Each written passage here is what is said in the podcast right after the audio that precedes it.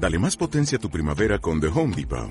Obtén una potencia similar a la de la gasolina para podar, recortar y soplar con el sistema OnePlus de 18 voltios de Ryobi desde solo 89 dólares. Potencia para podar un tercio de un acre con una carga. Potencia para recortar el césped que dura hasta dos horas.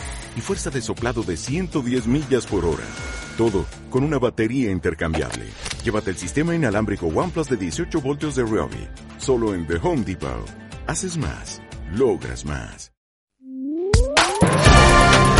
Servicios informativos en CLM Activa Radio con Javier Rodríguez.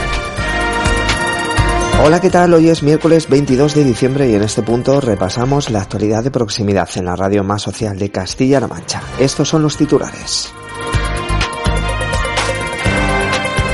El gordo de Navidad no se acuerda de Castilla-La Mancha. Otros premios sí que han caído en la región. Según la consejera de Bienestar Social, por el momento la situación en las residencias de Castilla-La Mancha en esta hora está controlada. Se amplía la zonificación de la despoblación en la provincia albaceteña y eh, se apuesta por el reto demográfico. Deportes, el tiempo y otras noticias de actualidad conforman este informativo que comienza ahora mismo. Noticias destacadas de la región. El número 86.148 ha resultado agraciado con el gordo, el primer premio del sorteo extraordinario de la Lotería de Navidad, que está dotado con 4 eh, millones de euros por serie. Pero parece que Castilla-La Mancha no ha sido el lugar elegido para dejar su suerte.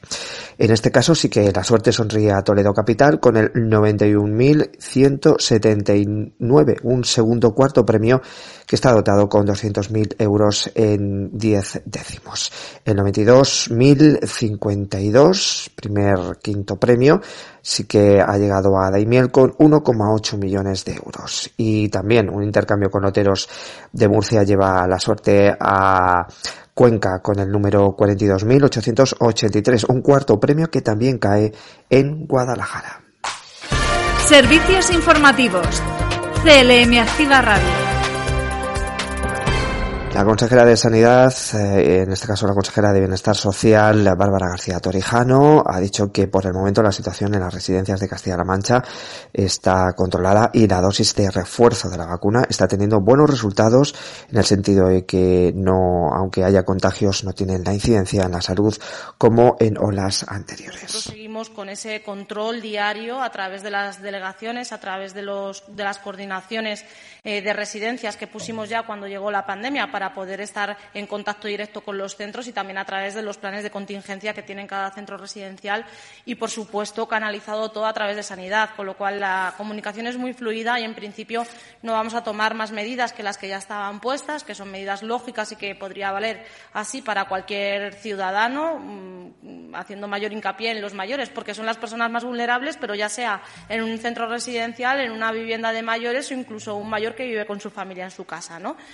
En cuanto a los datos facilitados por Sanidad, descienden los hospitalizados por COVID en la región. En las últimas 24 horas se detectan 965 nuevos casos. Por provincias, Albacete registra 295, Toledo 239, Ciudad Real 217, Guadalajara 118 y Cuenca 96. El número de hospitalizados en cama convencional es 127, mientras que los pacientes ingresados en UCI son 39.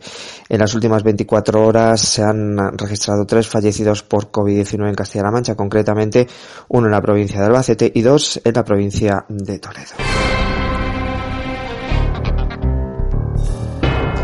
Y el gobierno de Castilla-La Mancha amplía la zonificación de la despoblación en la provincia albaceteña y apuesta por el reto demográfico con más de 100 millones de euros.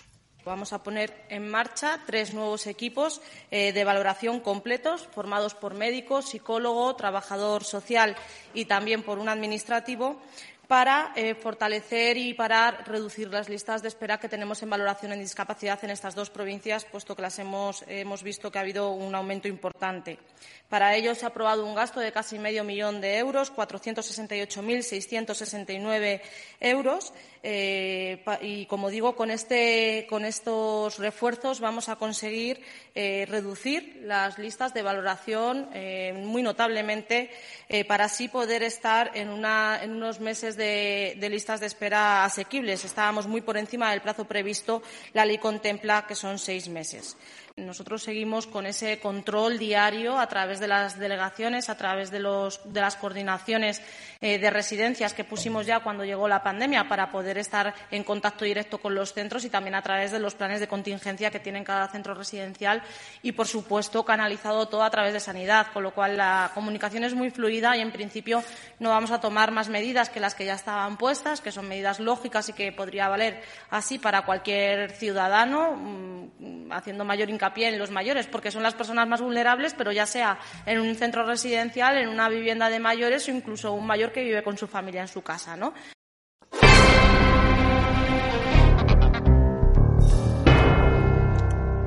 se aprueba el primer proyecto piloto de transporte sensible a la demanda pionero en España. Lo explicaba así Nacho Hernando, consejero de, de Fomento. El transporte sensible a la demanda es algo que de forma muy pionera, de forma muy avanzada, muy vanguardista, está capitaneando Castilla-La Mancha en el conjunto de España.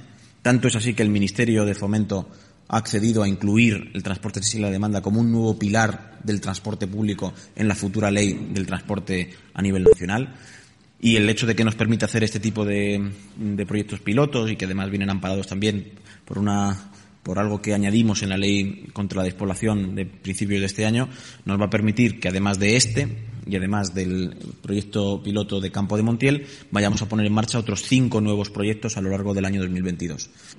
Es un día en el que se cumple un sueño en el que llevamos trabajando mucho tiempo, que nos pone a la vanguardia, que nos convierte en pioneros del transporte y en particular del transporte más difícil, pero no menos importante, como es el, transporte rural.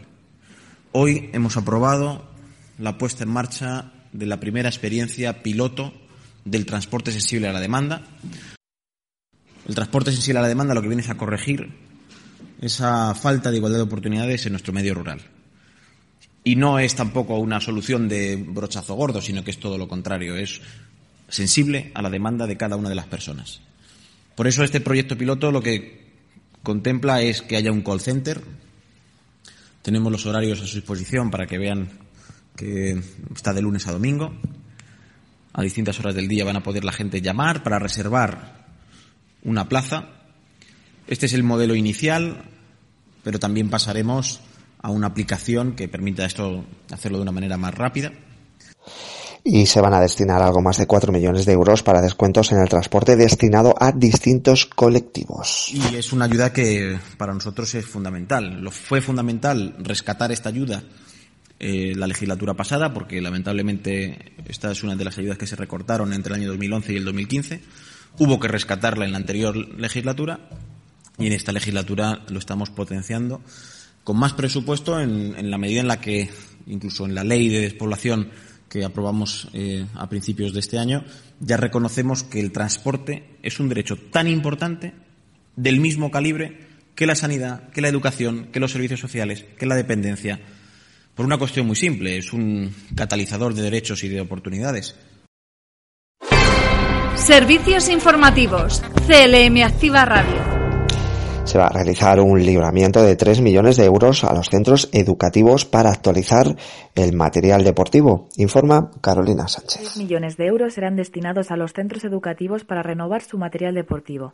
Así lo ha anunciado Rosana Rodríguez, consejera de Educación, Cultura y Deportes. Y es que con motivo de la Semana Europea del Deporte en Castilla-La Mancha, la consejera ha visitado el centro educativo Nuestra Señora del Sagrario de Mazarambroz, en Toledo.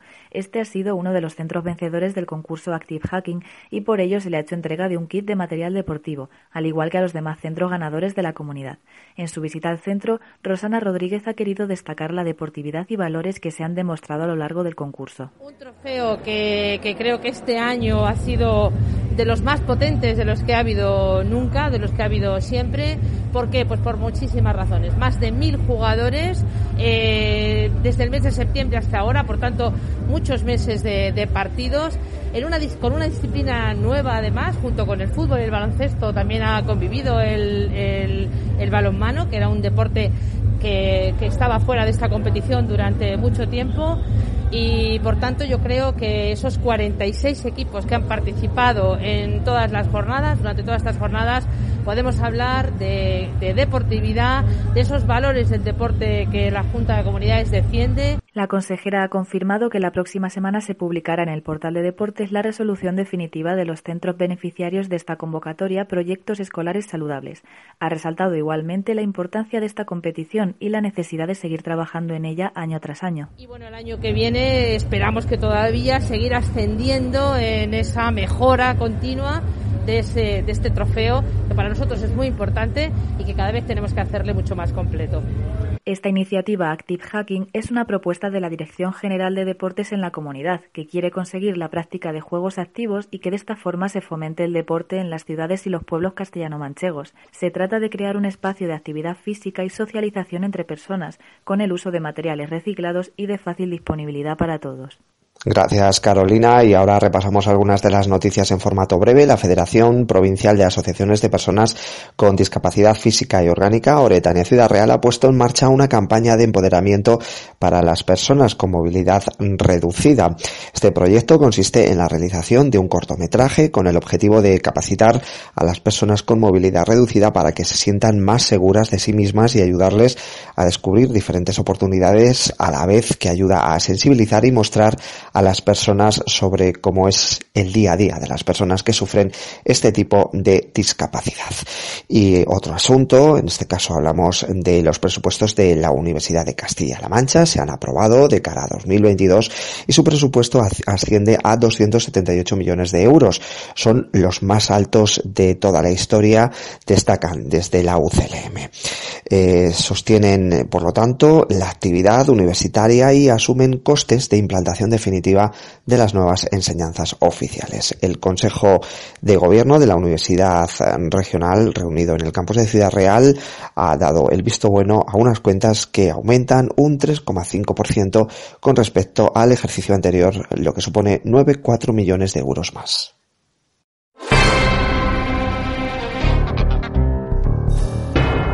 Repasamos ahora las noticias provinciales. Noticias en CLM Activa Radio. Las noticias más destacadas en Albacete.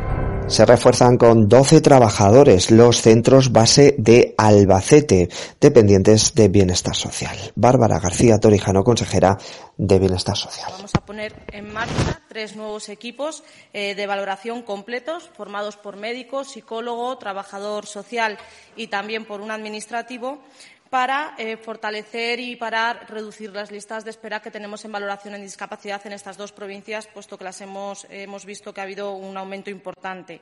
Para ello se ha aprobado un gasto de casi medio millón de euros, 468.669 euros. Eh, y, como digo, con, este, con, estos refuerzos vamos a conseguir eh, reducir las listas de valoración eh, muy notablemente para así poder estar en, en unos meses de, listas de espera asequibles. Estábamos muy por encima del plazo previsto. La ley contempla que son seis meses. Nosotros seguimos con ese control diario a través de las delegaciones, a través de, las coordinaciones eh, de residencias que pusimos ya cuando llegó la pandemia para poder estar en contacto directo con los centros y también a través de los planes de contingencia que tiene cada centro residencial y, por supuesto, canalizado todo a través de sanidad, con lo cual la comunicación es muy fluida y, en principio, no vamos a tomar más medidas que las que ya estaban puestas, que son medidas lógicas y que podría valer así para cualquier ciudadano, mm, haciendo mayor hincapié pie en los mayores, porque son las personas más vulnerables, pero ya sea en un centro residencial, en una vivienda de mayores o incluso un mayor que vive con su familia en su casa, ¿no? Y el autor de Albacete, Pedro Hernández, eh, ha presentado su libro Las Salinas de Villaverde. Se puede ya conseguir en eh, librerías. Eh, es una cita con este libro en la que se pretende preservar y difundir el patrimonio de los pueblos de la provincia de Albacete y también potenciar el mundo rural.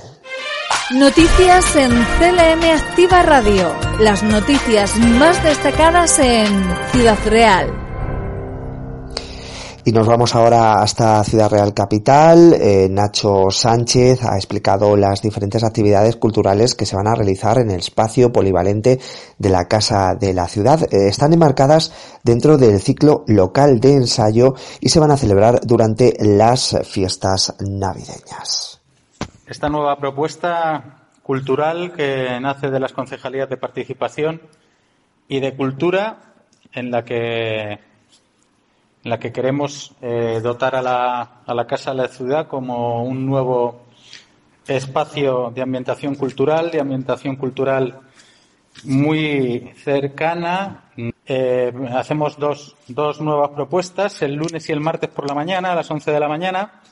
Tendremos una propuesta de, de encuentro musical el lunes a través de Genco, eh, un acercamiento para todo el público dirigido a todo tipo de público, pero principalmente a la adolescencia y a, la infancia, aquellas personas que tengan que tengan inquietudes musicales, lo que es la producción musical, nos hablará Genco de lo que es el, proceso de producción musical y terminará con un pequeño concierto. Esto el lunes, el lunes 27 a las 11 de la mañana.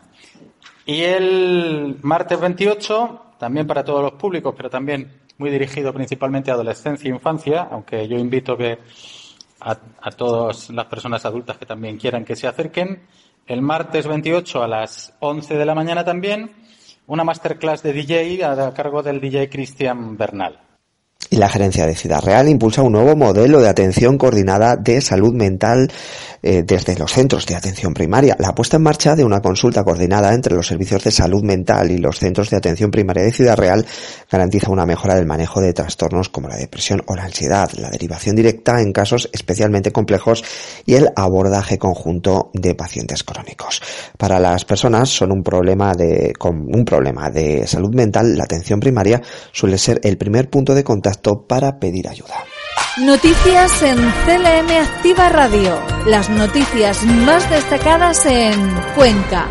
La Diputación de Cuenca ya ha hecho efectivo el pago de 530.000 euros a un centenar de ayuntamientos para reforzar la limpieza de los colegios de la provincia. En el curso actual con el objetivo de mejorar la seguridad de los niños de la provincia de cara a prevenir la propagación del COVID-19. De esta forma, se continúa con una medida que cumple ya su tercera convocatoria y donde la institución provincial ha destinado un total de 1,7 millones de euros.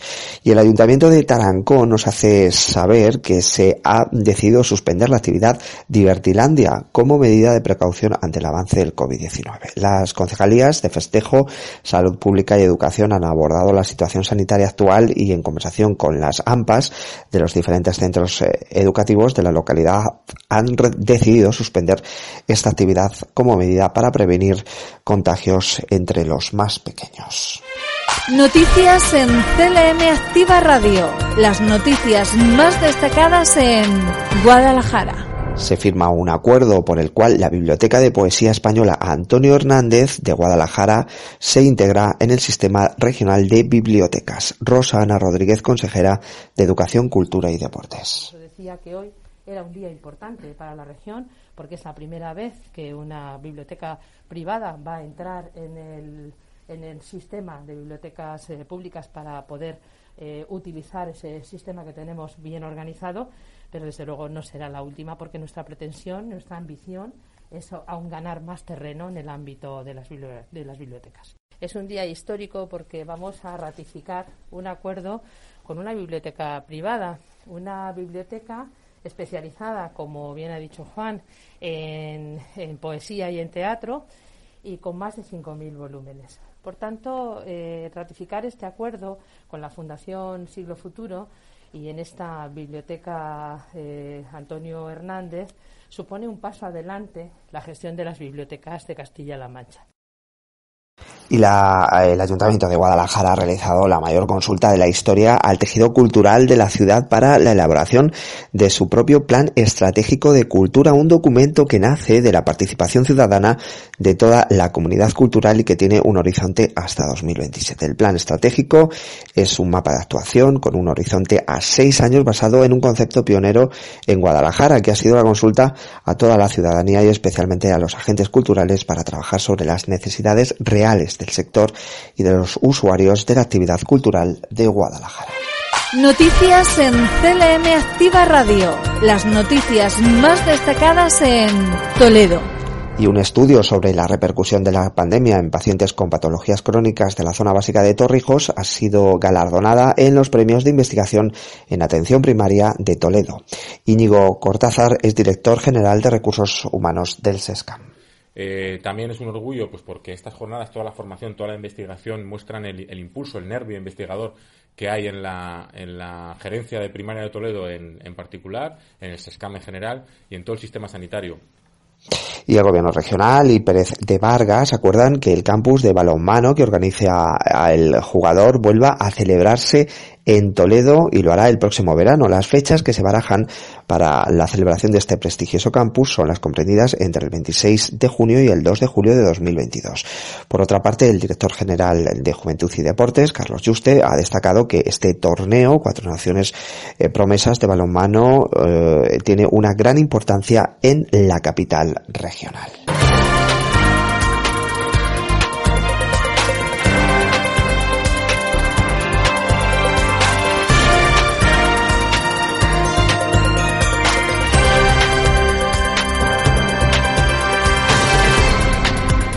Día gris en prácticamente toda Castilla-La Mancha. Hoy en Albacete y Toledo vamos a alcanzar 16 grados, en Cuenca y Guadalajara 15 y en Ciudad Real 14. De cara a mañana el cielo estará nuboso cubierto, aunque predominando por la tarde las nubes altas, sobre todo en el cuadrante sureste y en La Mancha. Lluvias y chubascos a primeras horas en el cuadrante sureste y por la noche en el resto, aunque siendo poco probables en el norte de la Ibérica. No se descarta que sean localmente fuertes en el noreste de Toledo. Temperaturas mínimas en ascenso ligero en la mitad oeste y máximas en descenso en la mitad oriental y con pocos cambios en el resto.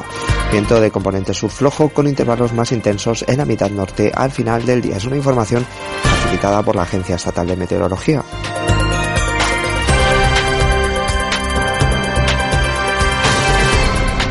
Y hoy terminamos con, con cultura, en este caso hablando de lo que va a ocurrir el próximo 29 de diciembre en el Teatro Auditorio de Valdepeñas. Va a levantar por última vez el telón en este año para recibir el clásico El Lago de los Cisnes a cargo del Ballet de Moscú. Una obra enmarcada en la programación de Valdepeñas va a tener lugar, como decimos, el 29 de diciembre a las 8 y media de la tarde. Con tan solo unos años de recorrido, esta compañía ha llevado numerosas giras por diferentes países como Inglaterra, Irlanda o Alemania. A día de hoy, durante toda su historia, el ballet de Moscú exhibe un repertorio de las mejores piezas de ballet clásico. Hay que recordar que El Lago de los Cisnes es una de las obras magistrales del ballet clásico. Recuerden el próximo 29 de diciembre en Valdepeñas, El Lago de los Cisnes, en el Teatro Auditorio Municipal.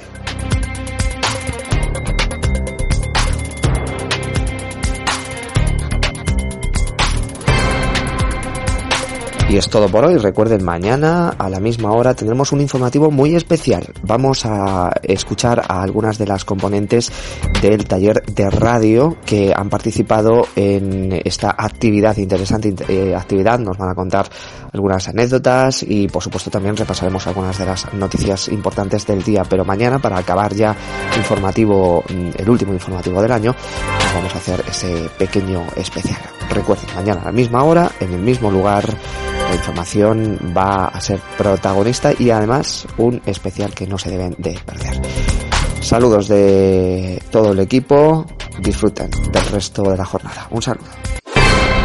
Servicios informativos en CLM Activa Radio con Javier Rodríguez.